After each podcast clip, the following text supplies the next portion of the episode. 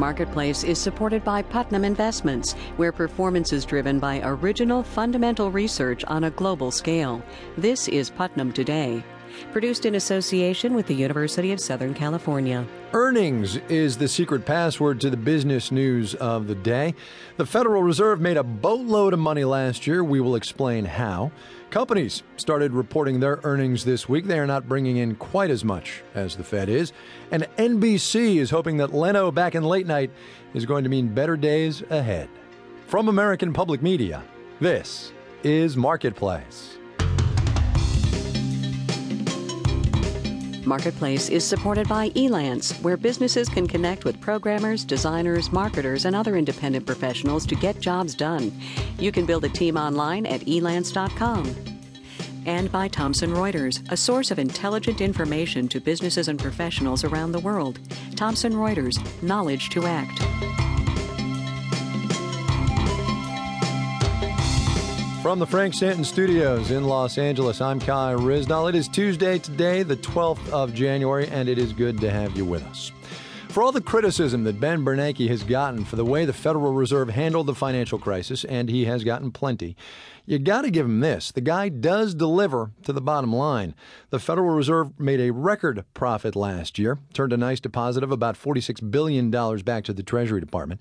So we asked Marketplace's Nancy Marshall Genzer to explain the Fed's investment strategy. The Fed usually invests in things like U.S. Treasury bonds, not glamorous, but safe. Last year was different. The Fed bought things no one else wanted. You know, those toxic assets like mortgage backed securities, highly risky investments backed by pools of mortgages. Economist Axel Merk of Merk Mutual Funds says the strategy paid off. The Federal Reserve has been buying um, specific securities um, that were deeply undervalued during the crisis and have now appreciated in value. During the financial crisis, the Fed, in essence, printed money and used it to buy assets that pay interest. It's a pretty cool business model. Imagine if the Fed didn't have to worry about the economy if it could invest Goldman Sachs style, high risk, purely for profit. Douglas Diamond is an economist at the University of Chicago.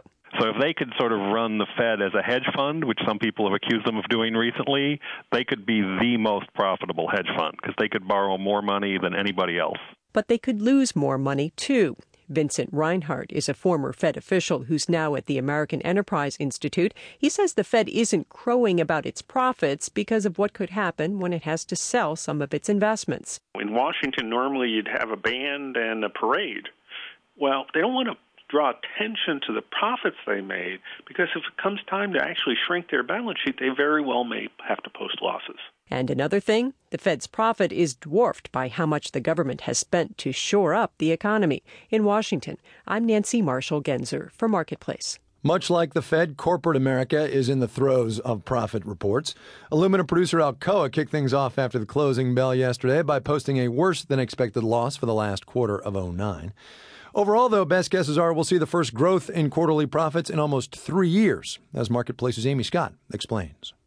During the second and third quarters of 09, corporate profits were better than expected, but mostly because companies were cutting costs and slashing jobs. Mark Eibel is a strategist with Russell Investments. He says this time around, investors want to see those companies actually bringing in money. Last quarter, you were okay if you just hit your earnings number. This quarter, we don't want to see it just from cost cutting. We want to see revenue growth, and we want to see more companies showing revenue growth than the previous one. But even if companies do show growth, investors shouldn't get too excited. After all, it's easy to look good compared to the end of 2008 when it looked like the economy might collapse. And some companies are going out of their way to make sure investors don't get ahead of themselves. Game maker Electronic Arts cut its forecast for the coming year.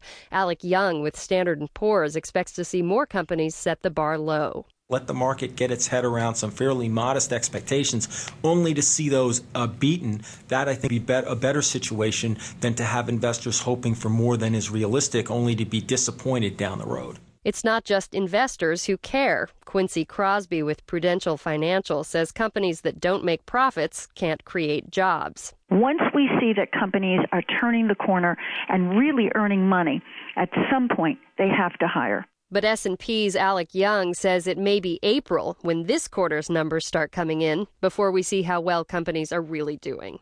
In New York, I'm Amy Scott for Marketplace.